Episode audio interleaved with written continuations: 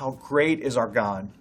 What a wonderful way for us to worship the risen Lord and Savior this Palm Sunday. Boys and girls, thank you for sending in your Palm Sunday videos for us to help us worship the Lord and Savior Jesus Christ. That 2,000 years ago, those Passover pilgrims joined together saying, Hosanna, blessed is he who comes in the name of the Lord. And so thank you for joining that chorus of worshipers this morning and helping us worship the risen Lord and Savior this Palm Sunday. You know, Palm Sunday is the opening ceremonies of the Holy Week service. And I was thinking, what are ways that we can celebrate Jesus this Holy Week, even when we can't gather together? And I was running past one of our church members' homes this past week. And as I got close to the two's home, I looked into the windows there and I saw these crosses that maybe, maybe I, don't know, but I think Bradley and Avery and Addie had cut out and had colored. And as I saw those crosses in the windows of their home, I thought, what a great idea to be able to celebrate this Holy Week, that our central focus is that empty cross, the hope that we have in Jesus Christ. So, boys and girls, can I give you a Holy Week challenge? Would you, would you join the twos and maybe other families in our community by cutting out a cross? You can use any of the material that you have at your house and maybe coloring that cross, and you can put it in your window. And what a wonderful way for us to show all that would walk by, all that would ride their bike by, all that would maybe even drive by our house this week, that our hope is in the central truth that Jesus came to this earth, he died upon the cross, but he's not there. He's raised from the dead, and that is our hope in the glory of the empty cross. So, would I give you that? Uh, would you take that up as a challenge this Holy Week? Miss Brooke and Miss Danielle, they're going to follow up from this message and they're going to give you even a template on social media so that you're able, moms and dads, to be able to print that off or print off your own or do your own. It doesn't matter. But that would be a great way for us as a church to show solidarity and to be a great great way for our boys and girls, our children, to be able to lead us once again in worship as we come to this Holy Week. It is Palm Sunday, opening ceremonies of sorts for the Holy Week. Maundy Thursday is coming, Good Friday is coming, and then the exclamation point of Resurrection Sunday. Mark chapter 11 is our guide this morning, so I'm going to encourage you to take your copy of God's Word. We're going to read the first 10 verses of Mark chapter 11, that original Palm Sunday entrance of Jesus into Jerusalem. You have your copy of God's Word? Starting with me in verse 1, we read Now, when they drew near to Jerusalem, to Bethphage and to Bethany and the Mount of Olives, Jesus sent two of his disciples and said to them, Go into the village in front of you, and as immediately as you enter it, you'll find a colt tied on which no one has ever sat untie it, and bring it. And if anyone says to you, Why are you doing this? say, The Lord has need of it, and will send it back here immediately. And they went away. And they found a colt tied at a door outside in the street, and they untied it. And some of those standing there said to them, What are you doing untying the colt? And they told them what Jesus had said, and they let them go. And they brought the colt to Jesus and threw their cloaks on it, and he sat on it. And many, many spread their cloaks on the road, and others spread leafy branches that they had cut from the fields. And those who went before and those who followed were shouting, Hosanna! Blessed is he who comes in the name of the Lord. Blessed is the coming kingdom of our father David. Hosanna in the highest. Mark chapter 11 gives us this wonderful picture of that first Palm Sunday. And what I want you to see in your copy of God's Word are two Palm Sunday truths that we can hold on to as we too see and we're reminded of the hope of Jesus coming in 2,000 years ago on that colt into Jerusalem for the mission that God had called him to complete. Two truths from this Palm Sunday scripture that I want you to hold on to. And the first truth from God's Word is I want you to see the character of King Jesus. The character of King Jesus. Kings, uh, kings and army generals in the, the time of Jesus, that Greco Roman world, they would oftentimes, after they had been to battle, they would come back home and they would mount these large horses and they would ride before the citizens. And at times they would have prisoners of war chained behind them, and all of their citizens would gawk at and jeer at them. And it was a way, sort of this kind of symbolic parade of showing, look how strong I am, look how powerful I am. It was political theater at its best. And here we have Jesus, the King of Kings and the Lord of Lords, coming not on this mighty war stallion, but rather almost the opposite of that a, a young donkey, a, a colt. Isn't it interesting that of all the animals that Jesus could have ridden into Jerusalem on, he comes not on a mighty stallion, but he comes on a, a colt, a, an animal that is central casting if you're going to find an animal for a hobbit to ride on. Uh, it's not something that, that draws respect. I mean, how often would you hear someone say, Look at this majestic donkey? It's not what we normally say. It's not what they said then, and it's not what we say now. But, but why a colt? Why a young donkey? You see, it's not coincidental. Jesus, in our passage here, he intentionally tells the disciples to go and to get this cult here. It is something that Jesus had planned. It was a providential act of Jesus coming into Jerusalem. And why would he do that? Well, one reason is is because those Old Testament Passover pilgrims, they would have known that God's word in Zechariah chapter 9, it predicted one day when the king, the Messiah, would come into Jerusalem. Here, the word of God in Zechariah chapter 9, verse 9 Rejoice greatly.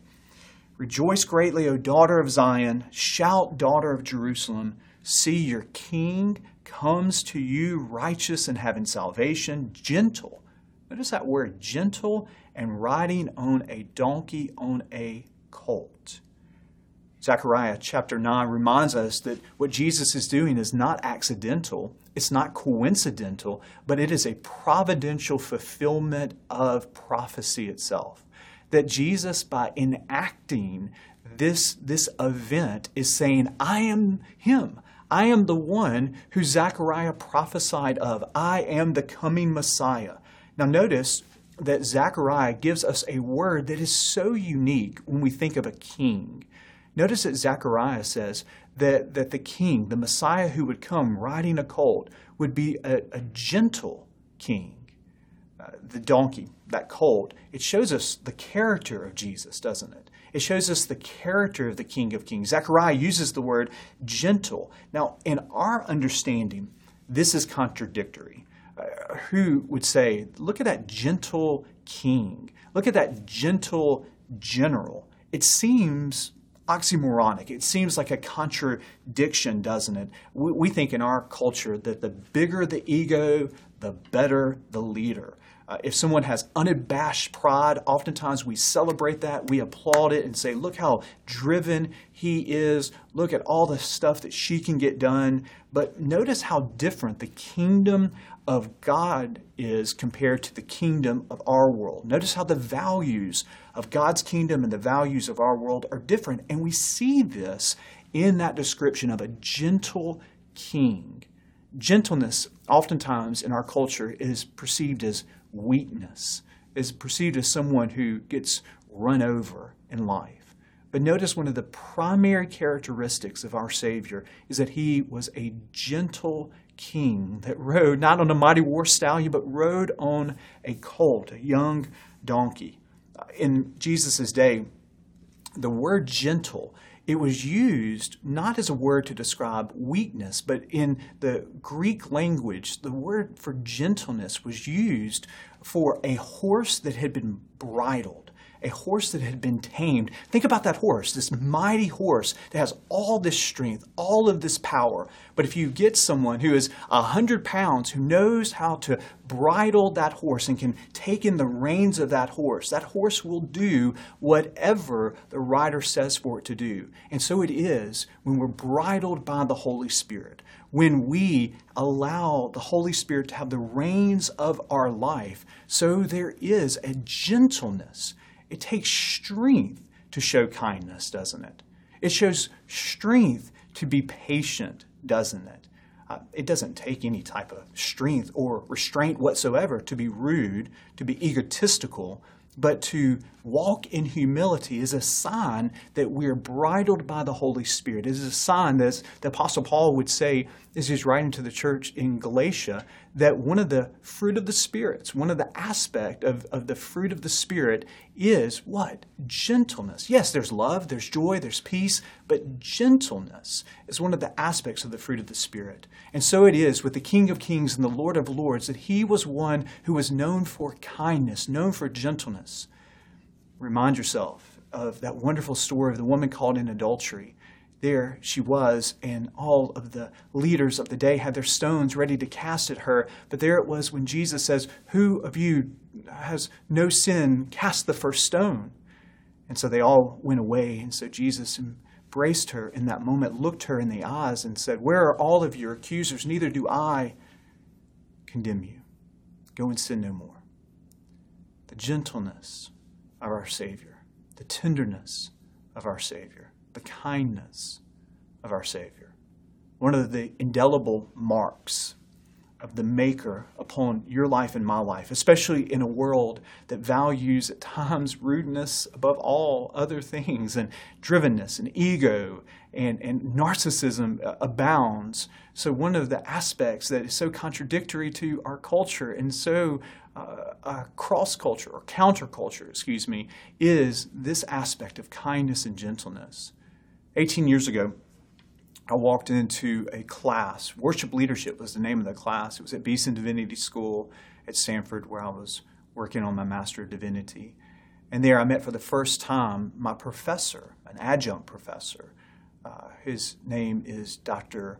Bob Hatfield. Uh, if you're not a member of Dawson, maybe you don't know Dr. Bob, but all of you who are members and longtime members and those that are even new to our church know the indelible mark that Bob Hatfield has made on our church over 30 years, our music and worship pastor here at Dawson. And one of the influences that he has upon this church is this characteristic of, of gentleness and kindness. Uh, I read some wonderful books in that class. I heard some really good lectures. There, there was a lot that I learned about worship leadership in that class.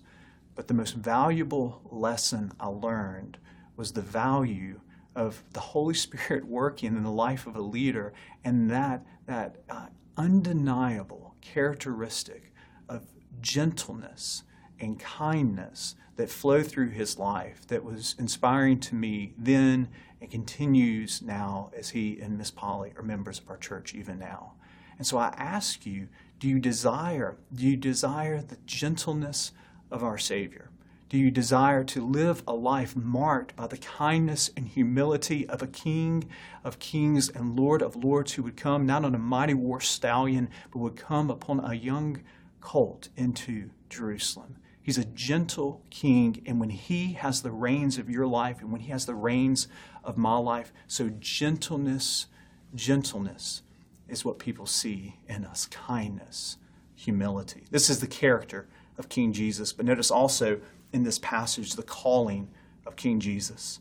They place those original Passover pilgrims, they place their cloaks on the road, they wave leafy branches, leafy branches. They, in this moment, begin to uh, welcome and to celebrate the long awaited king that has come. They were longing for the Messiah to come. They, they join in the words of Psalm 118. They're quoting Psalm 118 Hosanna, blessed is he who comes in the name of the Lord. Blessed is the coming kingdom of our father David. These words were words that worshippers hundreds of years before this Palm Sunday would, would utter when they came into the temple. Hosanna literally means, do you know what it means? It means save us. And so as we look at Psalm 118, when the worshipers would enter the temple, they, they were desiring to worship God. Now, here, Jesus enters into Jerusalem. And so these Passover pilgrims that had come, they see the Messiah coming. They see him as the fulfillment of Zechariah chapter 9. But in their mind, when they're saying, Save us, Do, do you know what they are ultimately thinking that Jesus, as the Messiah, is going to do? They, they think in their minds that he's going to purge their nation of Roman invaders, the Roman overlords.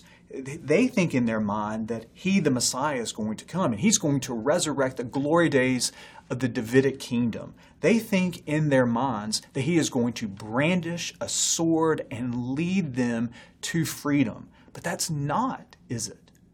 That's not the calling of King Jesus. Notice in this passage here that he is coming for a different calling, a, a higher calling. Danielle and I lived in New Orleans uh, decades ago.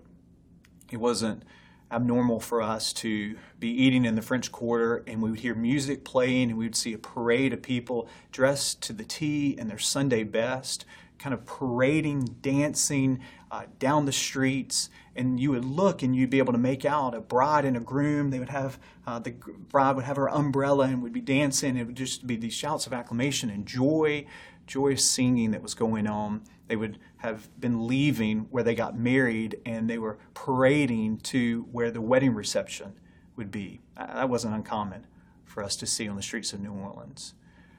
I remember one time when we were eating in the quarter and I heard music. I looked out the window of where we were eating and I saw people dressed in, to the T in their Sunday best. But as I was looking for the bride and the groom in that parade, I, I couldn't find them. And I said, Danielle, I don't, I don't know what kind of wedding parade that is. She began to look closer. And she said, David, there's a casket. I, I thought, I thought I was watching a wedding parade, but what I was seeing was a funeral march. These original Passover pilgrims on that first Palm Sunday, they think they're watching a parade, but what they are actually seeing is a man who is headed to his death. They knew he was the Messiah. They knew that he was the fulfillment of the prophecies of old, but they didn't know this that he was coming to fight a greater enemy, a, a greater enemy than Rome itself. They, they wanted to crown him with a crown, not knowing that on Friday he would be crowned with a crown of thorns. They wanted him to take up a sword, not realizing that just a few days later that there would be a sword that would pierce his side. They were watching, they thought, a parade, but really what they were seeing was a man on his own funeral march. Jesus in that first Palm Sunday, he's headed to the cross the cross, the greatest injustice ever committed, the perfect Son of God who was tortured and killed. Why? We need to always have this at the forefront here at the opening ceremonies of Holy Week, Palm Sundays, we head to Maundy Thursday and Good Friday. Why did God the Father allow his perfect Son to be so tortured and killed, to be betrayed, to be beaten, to suffer? Well, this is his calling, I remind you his death for our sins. God allowed the unthinkable, the death of his son, to bring about the unimaginable, your and mine, our forgiveness. You understand that, that, uh, that, that empty cross is a reminder to us that even on Palm Sunday, that there is victory over the enemy. Do you, do you know today that even this Palm Sunday that there is an enemy that still lurks in our world? So there is an enemy that is still in our world. And no, there are no Roman invaders that are stationed around our homes. There is none of that, but there's an enemy that is here, and we know that that enemy has changed our life and our nation and our world forever. And know that those Passover Christians or those Passover pilgrims uh, 2,000 years ago, they didn't know the real reason to celebrate on Palm Sunday. They didn't know that. Jesus, they did not know, was going to fulfill his calling. They understood what they thought the Messiah needed to do, but he, Jesus, entered into our pain, embraced every ounce of the contagion of sin, and guess what? He defeated it. And because he defeated it, he gives us, through faith in him and faith in the finished work of Jesus, he gives us victory over any and every foe that this world has and will see. Those original pilgrims, they didn't understand everything that God was up to that first Palm Sunday. They knew that the Messiah was coming into Jerusalem, but they didn't quite understand fully the calling of the Messiah. And so this Palm Sunday, we are Passover pilgrims. We're joining the chorus, hailing the coming of the King, also understanding, though, that we don't always understand all that God is up to in our world. I love the way John Piper, the popular pastor and author, once said that God is always doing, God is always doing 10,000 things in your life, and you maybe are aware of three of them. Do you, do you understand that this Palm Sunday? That, that you don't have to have access, I don't have access to all of God's omniscient and perfect answers to all of my finite human questions. I don't know all of God's answers to the human why questions, but this I know that I'm okay. This I know that God's Word tells me and tells you that we have hope for today and assurance for all of our tomorrows because of that Passover pilgrims who celebrated the coming of the King, the calling of the King. It wasn't what they anticipated, but what is our hope is that Jesus came and he took upon himself sin and he died upon a cross. And that's not the end of the story, but he was raised on the third day. And ultimately, any and every person who turns from self, turns from sin, and trusts in the finished work of the gospel of Jesus Christ, every person who believes that he lived a perfect life, trusts by faith in his death, his burial, his resurrection, all of us, we're headed to a place that I know for sure. The reason I know for sure is because God's word tells me. I don't know all that is before us tomorrow. You, you don't either. But I do know this as a follower of Jesus, I am headed to a heavenly parade. In Revelation chapter 7, there's another time where we read of palm branches and it's one of these passages that I want you to hold on to because it is your future and it is my future. Listen to John's words in the book of Revelation a great multitude that no one can number from every nation, from all tribes and peoples and languages. They were standing before the throne and before the Lamb, Jesus himself they were clothed in white robes, and you know what they had in their hands? Palm branches in their hands. And they were crying out with a loud voice Salvation belongs to our God who sits on the throne and to the Lamb. I don't have all the answers the why questions of what you might be experiencing in your life, the uncertainty that is around us, even this Palm Sunday. But this I am sure of is that God is still omniscient and He is still all powerful. He is loving and He is good, and His Son is still on the throne. And there is salvation that is found in no other name than the name of Jesus. So we join with those Passover pilgrims 2,000 years ago saying, Hosanna, save us, knowing that one day that we will be in a heavenly parade worshiping Him for the eternity to come. This, even in the midst of uncertain days, I am certain of. Are you? Let us pray. Gracious God, I pray for any person that is watching today in the midst of uncertainties, those Palm Sunday pilgrims, they didn't understand all of what the Messiah was going to do. They didn't understand all of what God had in store for the Messiah who entered into Jerusalem. Not in their mind did they understand that he would willingly give up his life. Not in their mind did they understand that he would be a king who wouldn't kick everyone out, but would be a king that would willingly die for those very Roman overlords.